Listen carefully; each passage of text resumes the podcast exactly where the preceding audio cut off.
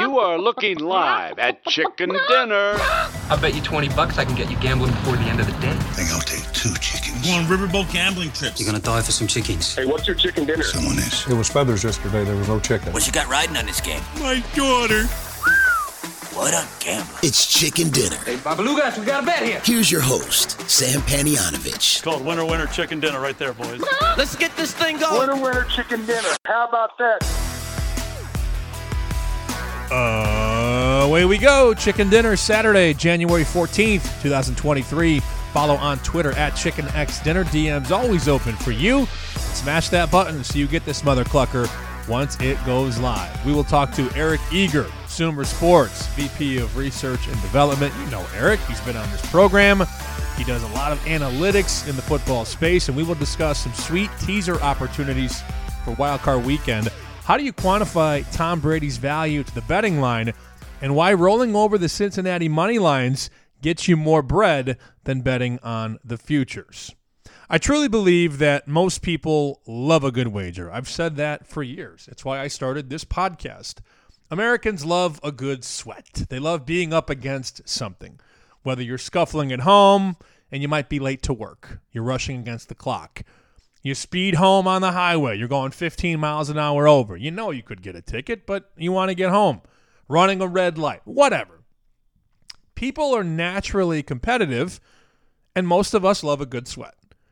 Which brings me to Johnny from U-Haul out here in Somerville, just north of Boston. As everybody knows, I'm not from Boston. My entire life I spent in Chicago with a, a, detour in Vegas back to Chicago. And moving out to Boston was the first time I pretty much packed up my whole life. Well, the thing is, I didn't move everything from Chicago. I had a storage unit in Bronzeville, like 26th and King Drive. And I didn't want to move everything out here because I didn't know how long I was going to be here. Signed a two year contract at NESN, which again, I've signed another contract. So I'm, I'm going to be here for a while. So I decided finally, when I'm back home for Christmas, I'm going to unpack that unit and get everything sent out here. It's time. All my pictures, all my stuff from childhood, everything that I own was in this storage unit. I said, all right, well, what can I do? And U-Haul has a very cool option. It's called a U-Box. It's actually pretty inexpensive too. It was like thirteen hundred bucks for me to put everything in this five by five by ten box. I lock it up and they bring it out. They drive it across the country and unload it at my house. A couple days before drop off, I get the phone call from U-Haul. They were very over the top with the communication. You always get an email after the conversation. They're always sending you text messages. It was a little much. I liked it though because they were very upfront with what was going to happen. So after we set up the drop off point, what part of the house, all that jazz, I was ready to go. And they dropped it off on a Friday. Cool. I had until Monday to get this thing cleaned out and they were going to pick it back up. I was told by several people at U-Haul, I think three people, one via email, two over the phone, we will pick up this box on Monday. Cool. Let's do it. Monday rolls around. I get three missed calls from U-Haul in Somerville. And one of them is a voicemail. So I listen to it and it was kind of muzzled. The guy was talking really fast. I was like, let me just call this guy back. So I call him back and I say, hey, this is Sam returning a call for Johnny. Yeah, this is Johnny. What's up, man? You called me three times. Yeah, we're just wondering when we're going to get our U box back. I said, Excuse me? He said, Yeah, your name is on this chart. It's it's lined in red, and we don't have our box. So if we don't get the box back, we're gonna have to charge you. I'm like, What? He goes, Yeah, we were supposed to get the box back today. I'm like, I understand that, but I'm not bringing the box back because I don't have the means to bring the box back. I don't have a truck. I don't have a hitch. And I didn't pick the box up to begin with. He then says, Well, how did the box get there? I said, You guys dropped it off. No, we didn't. what? So now I feel like I'm just getting punked. He said, We don't drop off boxes. How did it fucking get there then, Johnny from Somerville U Haul? Well, we don't do. Nobody at this store drops off U boxes. All right, dude, you got me fucked up. How did the box get here? Must have been a third party.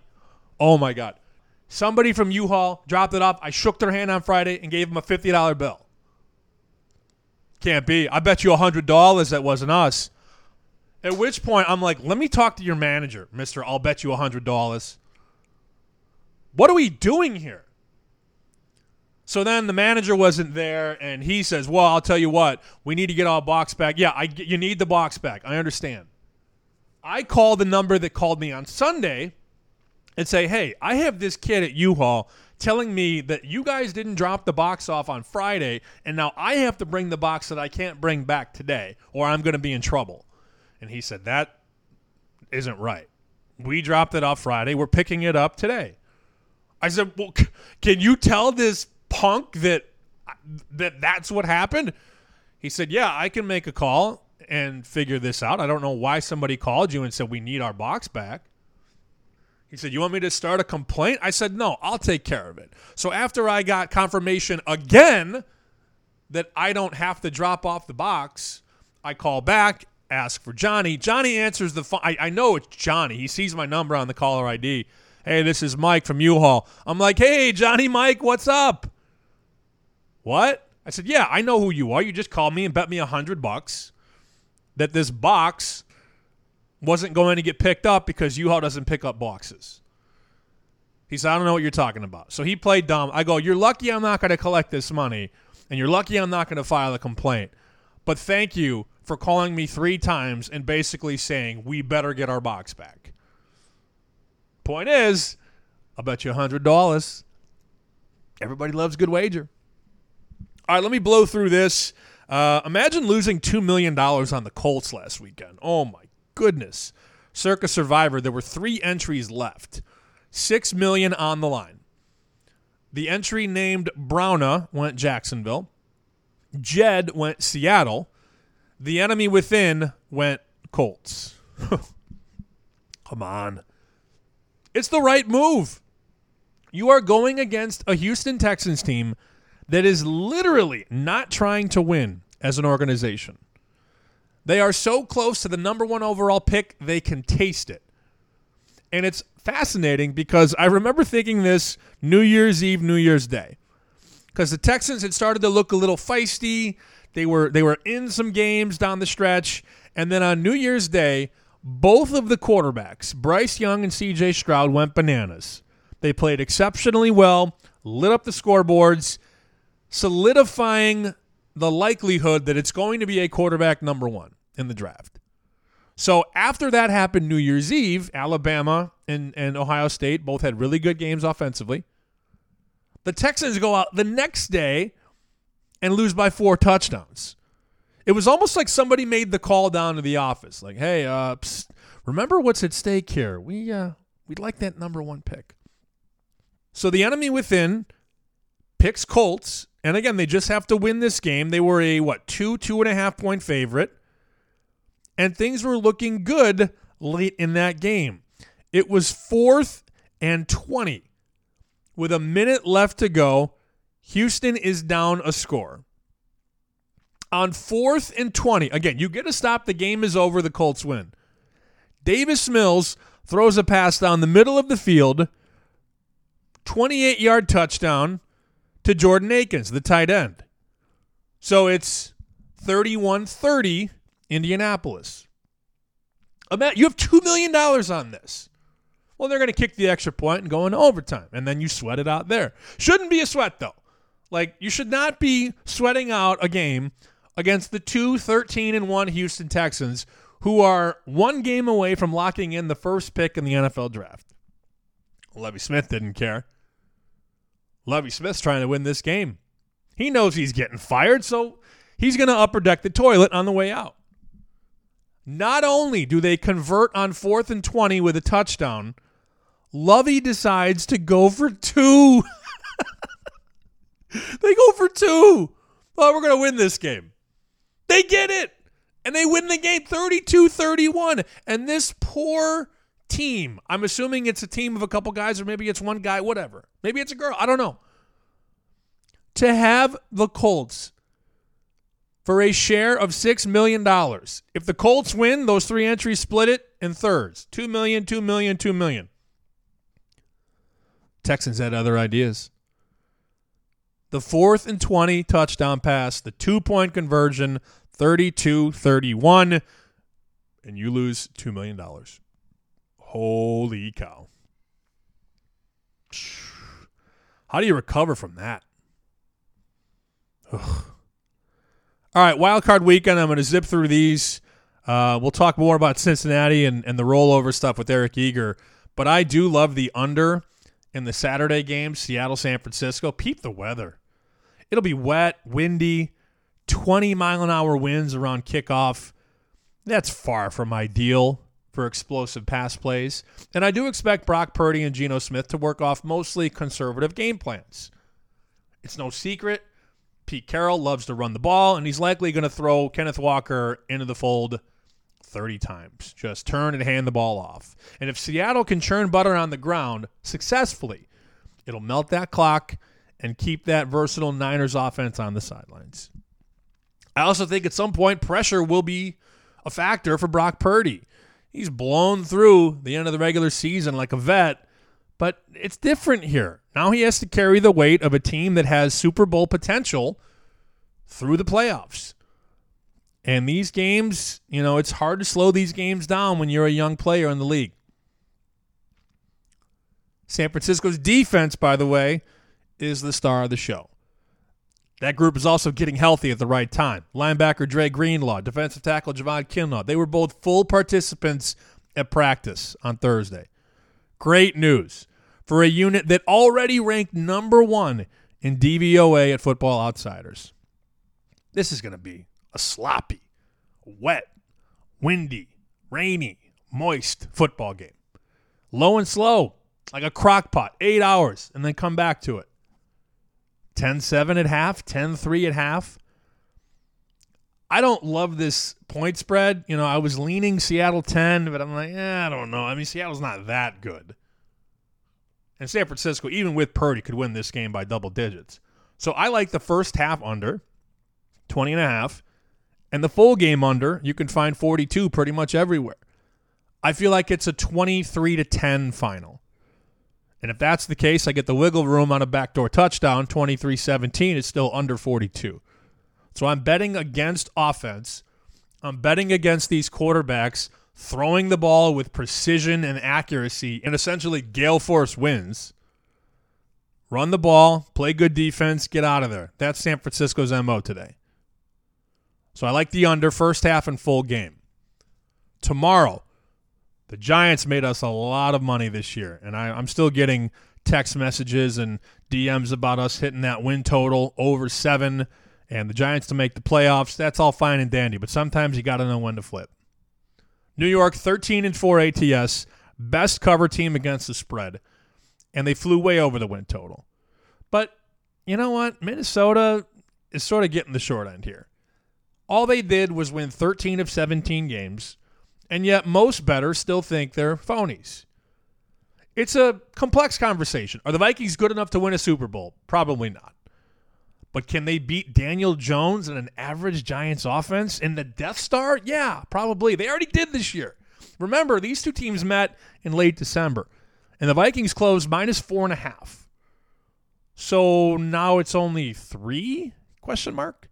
You can buy even lower on a team that nobody respects to basically win at home.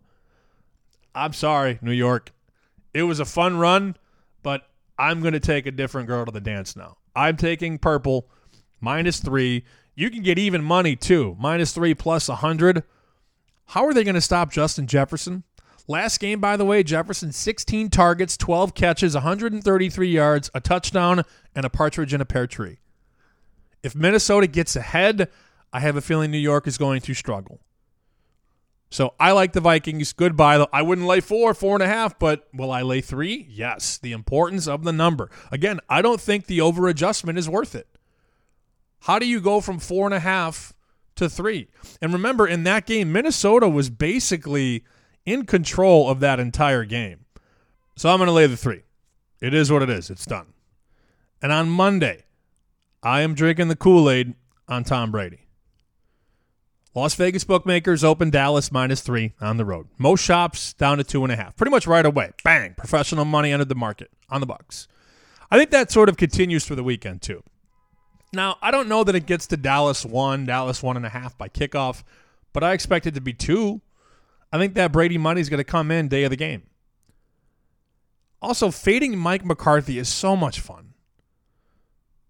But most importantly, it's Brady's ability to rise above pressure in the playoffs and for Brady to get the ball out quick. That is how you defeat the Cowboy pass rush. Quick, precision throws. Play fast, get it out fast. They're probably going to throw it 40, 45 times. I'm looking at Brady's uh, attempts prop. 42 and a half right now. so the books are aware that they're going to chuck and duck it. He's going to dink and dunk. He's not going to take a lot of sacks. The O line isn't as bad as it was early in the season. And I think the good thing about Tampa, it sounds weird to say this, but playing through their flaws will benefit them now because they've addressed this stuff. They didn't ignore their issues. They sort of honed in on what was going wrong and they've tried to fix things.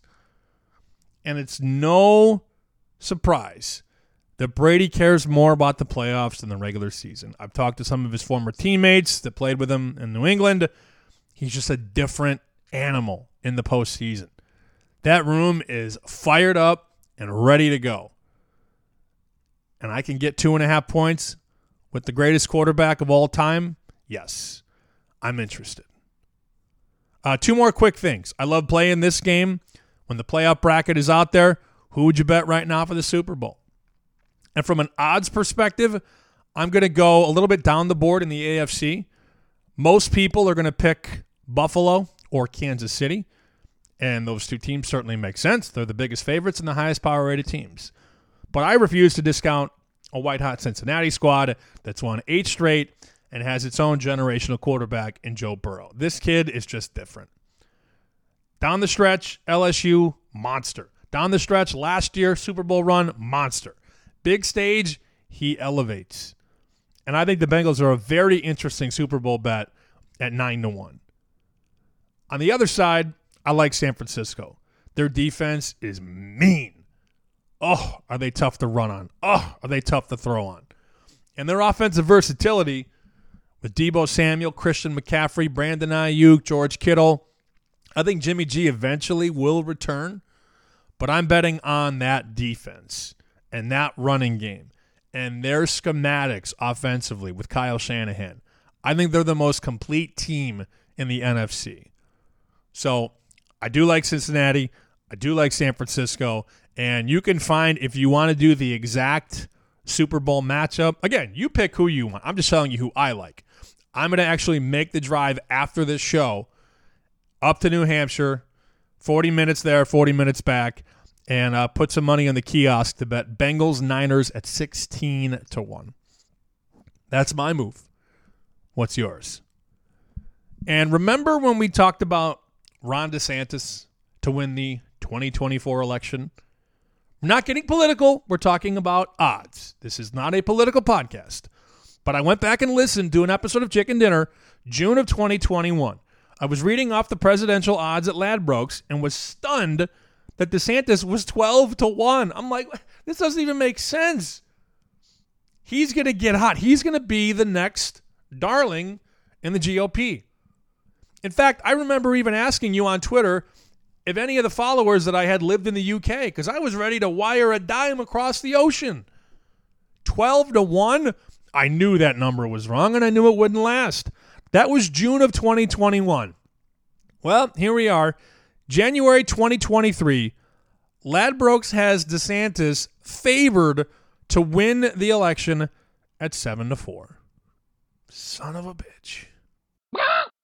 Joining us again on Chicken Dinner, he's been on with us many times in the past. Eric Eager, new gig, VP of Research and Development at Sumer Sports. Welcome back, buddy. I don't think we have any WNBA to talk about, but we can talk about Sumer. How's it going? Things are going well. Uh, we, we just had, I just got back from Florida for our, our company offsite. It was really fun. It was uh, warm, which is nice. Uh, back in Cincinnati now, which is not you know terrible here. Uh, Bengals playoff uh, atmosphere in the air though, which is fun. Are you pilfering any of the Pro Football Focus guys yet? Uh, I, I feel bad, but I did I did uh, take one of my former interns, Tage Seth, who is uh, uh, for my money one of, if not the best, you know, uh, football analysts under 25. Uh, so so we did we did have one, but uh, but yeah, I mean, I feel like if I take any more analysts, Chris will burn my house down. Yeah, I'm picturing you and Collinsworth like spy versus spy in a dark alley with pistols. yeah, and Chris is still quick for, for being his age and uh, and, having his experience. So uh, yeah, I'm not. I mean, pro, uh, you know, love Pro Football Focus. Really, uh, you know, is not the easiest thing to leave, and, and certainly a lot of love a lot of people that are still there. So, um, but I, I like my new gig uh, very very much. I wanted to get you on heading into the postseason. You know, I respect your NFL brain. You've been studying this league and working around this league for a long time. Let me just give you the dance floor. We've got two games Saturday, three games Sunday, the Monday Nighter with Tom Brady against Dallas. What's the first thing that pops off the screen when you look at these games? Well, I think there's a lot of teaser opportunity when I look at these games. You know, I, I think that, and, and it has been a season, I know, um, where, you know, I, know, you know, for a fact that, like, you know, there have been a lot of teaser uh, liability that has been, you know, lost essentially by folks. Um, you know, Brady and the, uh, you know, the Bucks were, you know, Wong teased down to two and a half a few times, the Packers as well. And that, that, you know, led to some calamity. But, um, I think there's some opportunity here. Obviously, you look at the the Chargers getting two and a half now. Um, you know, you can wait for a full three. I don't know if you're going to get a full three, so you know that teasing that up makes a lot of sense. Uh, the Giants, you know, right now are at a flat three if you look at Pinnacle, um, but you know we we've seen you know the market who loved Mike Mike Zimmer's Vikings don't necessarily like Kevin O'Connell's Vikings. You could see that get down to two and a half, and the Giants being a possibility there, although the total is fairly high. And then on Monday night you have Tampa Bay at home. So you know, getting two and a half. So you know, the perfect you know two team teaser is you know two home teams up to eight and a half in, in the Jags and the Bucks. I am fascinated by this Dallas Tampa line. You know, it's a very polarizing conversation to have because the power ratings obviously have Dallas rated higher than Tampa. I was looking at Kenny White's numbers. He has Dallas above Philly in his ratings. I want to say he's got Dallas about 105 and Tampa at 99 and a half. So on a neutral, he's about six points. So you go into Tampa, all right, that's three and a half, four. But then there's the Brady factor. And this guy is just fucking insane in the clutch, under pressure. How do you quantify a guy like Brady who has so many Super Bowl rings and continuously rises above pressure? Like, how do you even quantify that game? Yeah, and I don't I don't know if home field advantage for Tampa is going to be that big. You know, right now in the NFL it's about 1.5. Uh, I know in playoffs, I believe generally a little bit higher. Um, but at the same time, you know, the thing with Brady is that you know he just overcomes so much with respect, uh, you know, to season long statistics. Like you know, uh, people forever were were you know you know bagging on the New England Patriots, you know, uh, fading them, fading them, fading them and Brady would win at a 55% clip for a decade. And, you know, you don't see that, for example, with guys like Patrick Mahomes. Patrick Mahomes, I think the Chiefs are the worst team in the AFC against the spread this year. Um, you know, his, his brilliance is reflected in the numbers fairly, fairly uh, explicitly. With Brady, it's just like you think about the 2018 team, you think about the 2020 Bucks, you think about, uh, you know, this particular team. Once they get behind and Brady goes into Hall of Fame mode, uh, it's fairly, it's fairly easy for for me to see that he's still got it. It's just a question of is that coaching staff going to let him take control of the game uh, for long enough um, for the Bucks to sort of realize this? Because I could see both sides of this. I could see the Bucks, you know, turning the keys over to Brady finally again for the first time since last season, and and really you know curb stomping, uh, you know, the the uh, Dallas Cowboys, or I could see Dallas putting it all together, even with the injuries that they have in the defense, uh, and winning this game handily. So it, it's a very interesting line, as you said we know that football games don't come down to one player, but there are times that games come down to one play, and the quarterback has the ball on, on, every single play. So you know it's it's obviously on a pedestal the importance of the quarterback and a quarterback that stays calm, cool, collected. I was talking to a couple of Tom's former teammates out here in New England, and they said something very interesting. They just said he sort of goes through the motions in the regular season. And when it's playoff time, the whole room is ready. And I it's not easy to flip that switch, but this guy has perennially done that. And we went into that Bucks locker room. Remember, after they won the Super Bowl, all those guys on defense were like, yo, Tom had us all ready. Tom was a different guy week of the game, first game of the playoffs, all through the playoffs. He's in the O meetings, he's in the D meetings. He's just a different guy in the playoffs, and I think there's a lot to be said about that. Yeah, and, and you've seen this a little bit. Um, you've seen this before, like with you know 2018, they lost to Jacksonville and Detroit in, in September. Um, 2014, they got blown out by the Chiefs and, and also lost, I believe, to Miami in September. Um, you know, this year took a little bit longer, but yeah, Brady's. You know, the, the Bucks. You know, the, the Bucks are kind of doing what the Patriots do, is sort of a finding out period, kind of a, dealing with your flaws explicitly as opposed to hiding them. And that's and that's one of the reasons why you know you get to the AFC playoffs and a team you know like you know you know in Andy Reid's Chiefs when they had Alex Smith, they would get exposed because you spend the whole year fighting and clawing, you know, hiding your your flaws to get to twelve and four and a team like New England's exposing their flaws and working through them to get to 12 and 4. And so the latter team is always going to be more equipped to win a playoff game uh, than the than the former one. If you're coaching Tampa this weekend, how many times are you letting Brady throw the ball? As much as he wants to. I, I, I just if I see more than 10 combined carries from Fournette and and uh, Rachaad White when the game is you know within seven points, I'm gonna I'm gonna scream if I'm a Bucks fan. Like I, I just think that that you know, we've seen that. We, we know it fails, uh, and we just can't do that this weekend. Let's take a step back from Dallas Tampa, look at the games in their entirety. Again, six games. From a total standpoint, is there anything too low, anything too high, or are these sort of just right? You know, totals have been interesting in the league this year. You know, the you know because you ha- you saw so many unders early. Um, yeah, and now you have games with great quarterbacks like Buffalo and like Cincinnati where there are low totals because the other quarterback isn't particularly good. Those are ones where I think in a playoff game you might see a bludgeoning similar to Bills uh, Patriots last year, where one team just covers the over themselves. Um, so I you couldn't find me dead on the under in the Ravens Bengals game or the Dolphins Bills game. Um, the one that you know I, I, look at and think that might be a little low is, is New York, Minnesota. I, neither one of those defenses is that good. I think Kirk Cousins is a guy who I've been very critical of in the past, but he's you know I think done a decent job in finding himself over the past you know couple uh, you know a little bit here. And you are seeing like if you want to go over 48 and a half with 49 is a key number, it's a cheap 103 on Pinnacle, for example. So you know you do get some support there. Vikings over team total 23 and a half at minus 148 also feels like a good uh, bet um, as well. So those are those are things that I like in this game. Um, that's the one total that I'm eyeing a, a, as a possible bet. Yeah, still 48's on the board, 48 and a half at a lot of uh, offshore shops, but 49, as Eric just said, a very key number. So if you're looking over, you may want to pounce on those 48s out there. Minnesota's defense, man, they had a stretch from Thanksgiving through the new year, carved up by these quarterbacks. Mac Jones, Mike White, Matt Ryan, Jared Goff, Daniel Jones. Not ideal, buddy.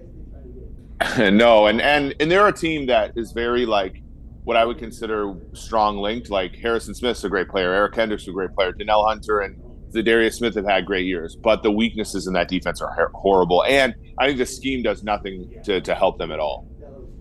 Let's look at the bracket now. AFC on the left, NFC on the right if I were to say, Eric, give me your Super Bowl exact the box right now, give me your two champions from the two conferences, who would you say? Yeah, I think it's Kansas City versus Philadelphia. Um, and I know that you know, that was my pick going into the season. Um, I think that you know Philadelphia is one of those teams where you know the last time they won a Super Bowl, they had a quarterback injury at the end of the year. They looked like crap the last three games of the season. And you know the one seed does wonders, right? Especially now that there's only one bye. Um, I think that they've turned around. I think Sirianni is terrific. Um, there's a little bit of concern I have with Gannon and Steichen having head coaching opportunities and maybe not being as focused, but um, that's probably noise. Um, and I like teams that percolate below the surface in, in, December and January because that you know they're not peaking too early. I think teams like Cincinnati and Buffalo probably peaked a little too early, and much like Kansas City last year, where they started three and four, fought like hell to get to 12 and 5 play an amazing playoff game against the Bills and have no gas left in the second half against Cincinnati in the AFC title game. Uh, that's kind of how I see this Bengals team. That's kind of how I see this Bills team. So I think in the in the AFC, Kansas City started out. I mean, their first, I believe, nine opponents all had winning records the previous year. Um, they had a really tough go of it. Once they beat the Chargers um, in Los Angeles, the, the schedule got really easy. They basically only played Seattle as a playoff team down the stretch. And you know, Chiefs fans are a little angry at how they won those games. But the fact of the matter is, is their their offense continued uh, to churn, and the net you know yards per play, you know, was really big, even in games where they went to overtime with Houston. So I think the Chiefs have it all fundamentally well. They they got rid of Tyreek Hill, and their wide receivers average one more yard per target this year than they did last year. They're they're I think as resilient as possible, and them getting the bye, however lucky that was. Um, I think it'll really help here. We just found the announcement that they will play the AFC title game in Atlanta. If it ends up being the Bills versus the Chiefs, I think that's a very uh, you know good thing for Kansas City. I won't fight you on Kansas City, and you and I have talked about this both on the air and off the air. I have bet Kansas City pre-flop for the last four years, and I usually find myself in a pretty good situation. This year, I was able to get five seventy-five or six to one. All the Buffalo love kind of pushed them out a bit, so I've got my own personal ticket on KC. I'm not going to fight you on that. I, I, tend to disagree a little bit though with Cincinnati. This Burrow kid, man, when you go back to the last stretch run at LSU, you go back to last January, February, he was just a different player. I'm not going to compare him to anybody, but he's a killer. And and I look at a team that's won eight in a row. That's hard to do in the NFL. Now it doesn't translate into postseason success, but when I look at the board, I just mathematically speaking, I can't make sense of Kansas City and Buffalo put so close together on the board, and then I can get Cincinnati nine to one to win the Super Bowl. Like I don't, I don't think the gap is that big between those three. You do? No, I think two week, two or three weeks ago, I said that the Bengals were uh, the the best team in the AFC going. But my my handicap is that like I just think that they'll run out of gas, you know. Okay. And I think Burrow Burrow is, you know, tremendous. Burrow, it was second team at my old employer, PFF, and All Pro at quarterback.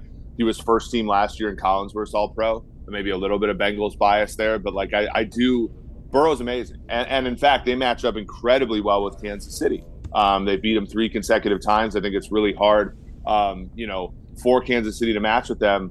Uh, the Bills, I mean, what these numbers indicate, right? And the, uh, you know, the, the futures are just saying that they believe that the power ratings in the AFC are Buffalo, Kansas City, and Cincinnati, right? They, that and the fact that the Chiefs have one fewer game and the the the Bengals have to go on the road twice if they want to win the Super Bowl. That that's really what the, this is indicating. I don't think the gap is that big. Like I, I you know, Cincinnati was what one and a half point dogs when they were at home against Buffalo just two weeks ago in the Damar Hamlin game.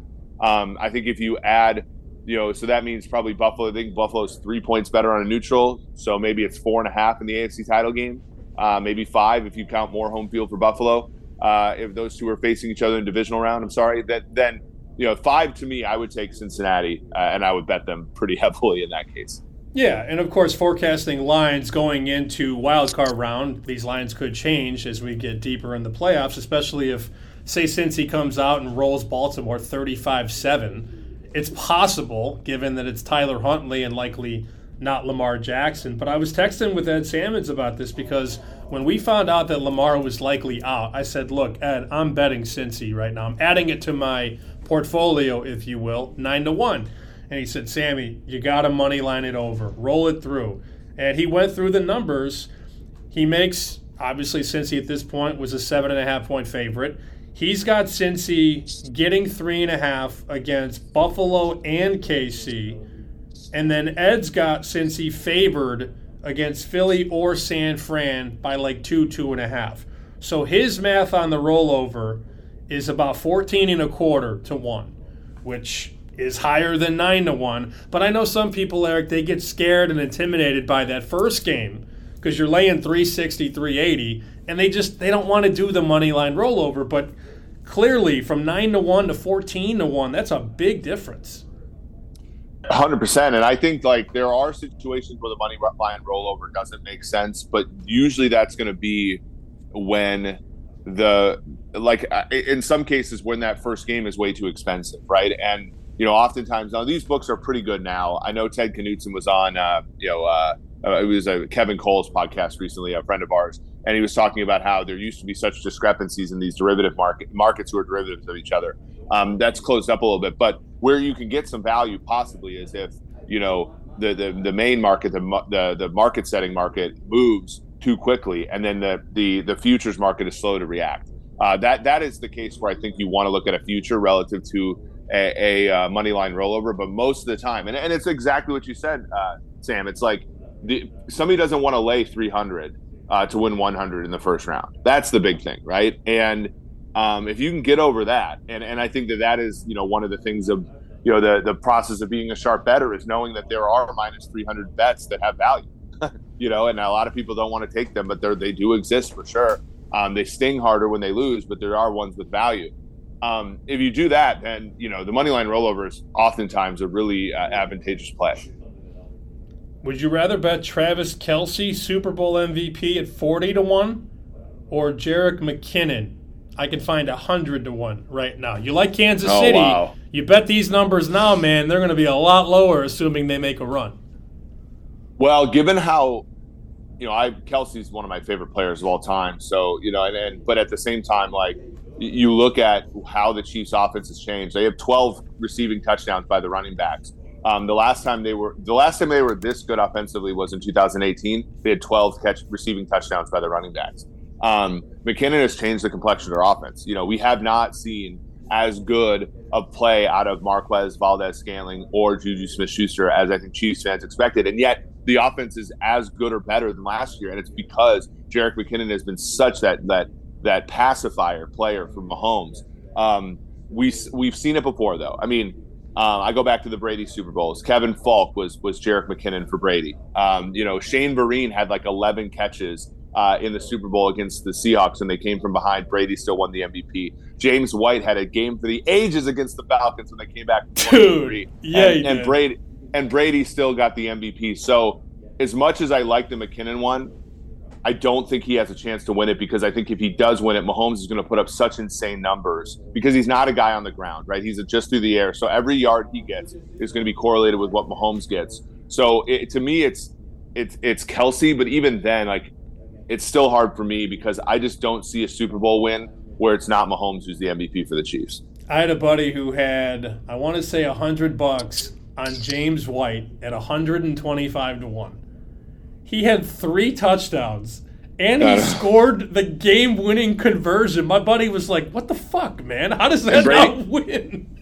And Brady threw a pick six and like it was mostly awful the whole game until the end. And the same thing's true. Like if you look at Chiefs, Damien Williams in the Super Bowl against the Niners had over 100 yards rushing, had two touchdowns, had the game winning touchdown, had the game clinching touchdown uh, at the end there, and they gave it to Mahomes, who had thrown two interceptions and had mostly been jittery most of that game. So I know we had a, I know we had Kupp last year. I think it's different though, right? I think when a quarterback is in that Rodgers, Mahomes, Brady tier, you're going to give it to him if he wins the game. Whereas Stafford is a tier or two below, and the, so they they opened up the conversation to Kupp last year. All right, I'm going to get you out of here with your favorite bet for this weekend. You already talked about a couple things that you like. You're looking at the total New York, Minnesota over. You also discussed teasing up Jacksonville and Tampa, but is there a favorite play that you have wild card weekend? Yeah, I, I do like the Giants getting three. Uh, it might just be me growing up in Minnesota and knowing what's possible. Um, the the Giants and Vikings played a lot of playoff games in the past, uh, which was during my childhood, which was pretty fun. Um, but they were always close uh, except for the one the Giants beat the Vikings 41 nothing in the NFC title game. So I'm going to go with the with Giants getting three here. And I'll see you in Boston when? Uh, the beginning of March, man. I can't wait. Oh, are you going to bring Cole again? We should probably leave him at home this time. Well, I think nature will figure that one out. Okay. All right. That's our buddy Eric Eager. Please follow on Twitter at Eric Eager underscore. He's the VP of R&D at Sumer Sports. Keep fighting the good fight, man, and I will talk to you soon. Thanks for having me on, Sam. Take care. That about does it for Chicken Dinner. Thanks to Eric Eager for hopping on the program. We're down a little bit in football, 3.3 units. We got four in the hopper, including the uh, Bengals' future. Make that five. So Seattle, San Francisco, under in the game, under in the first half. Vikings minus three, even money. Buccaneers plus two and a half, and I did put out Cincinnati to win the Super Bowl at plus 850. But as you just heard, you get a better bang for your buck if you roll over the money line. Coming up on the show, we'll talk to Nick Costos, my buddy and the very energetic host of You Better You Bet. He also founded the term wagertainment as we dive inside the divisional round next week on the show. Cash up tickets, make some money. We'll talk to you next time right here on Chicken Dinner. Do.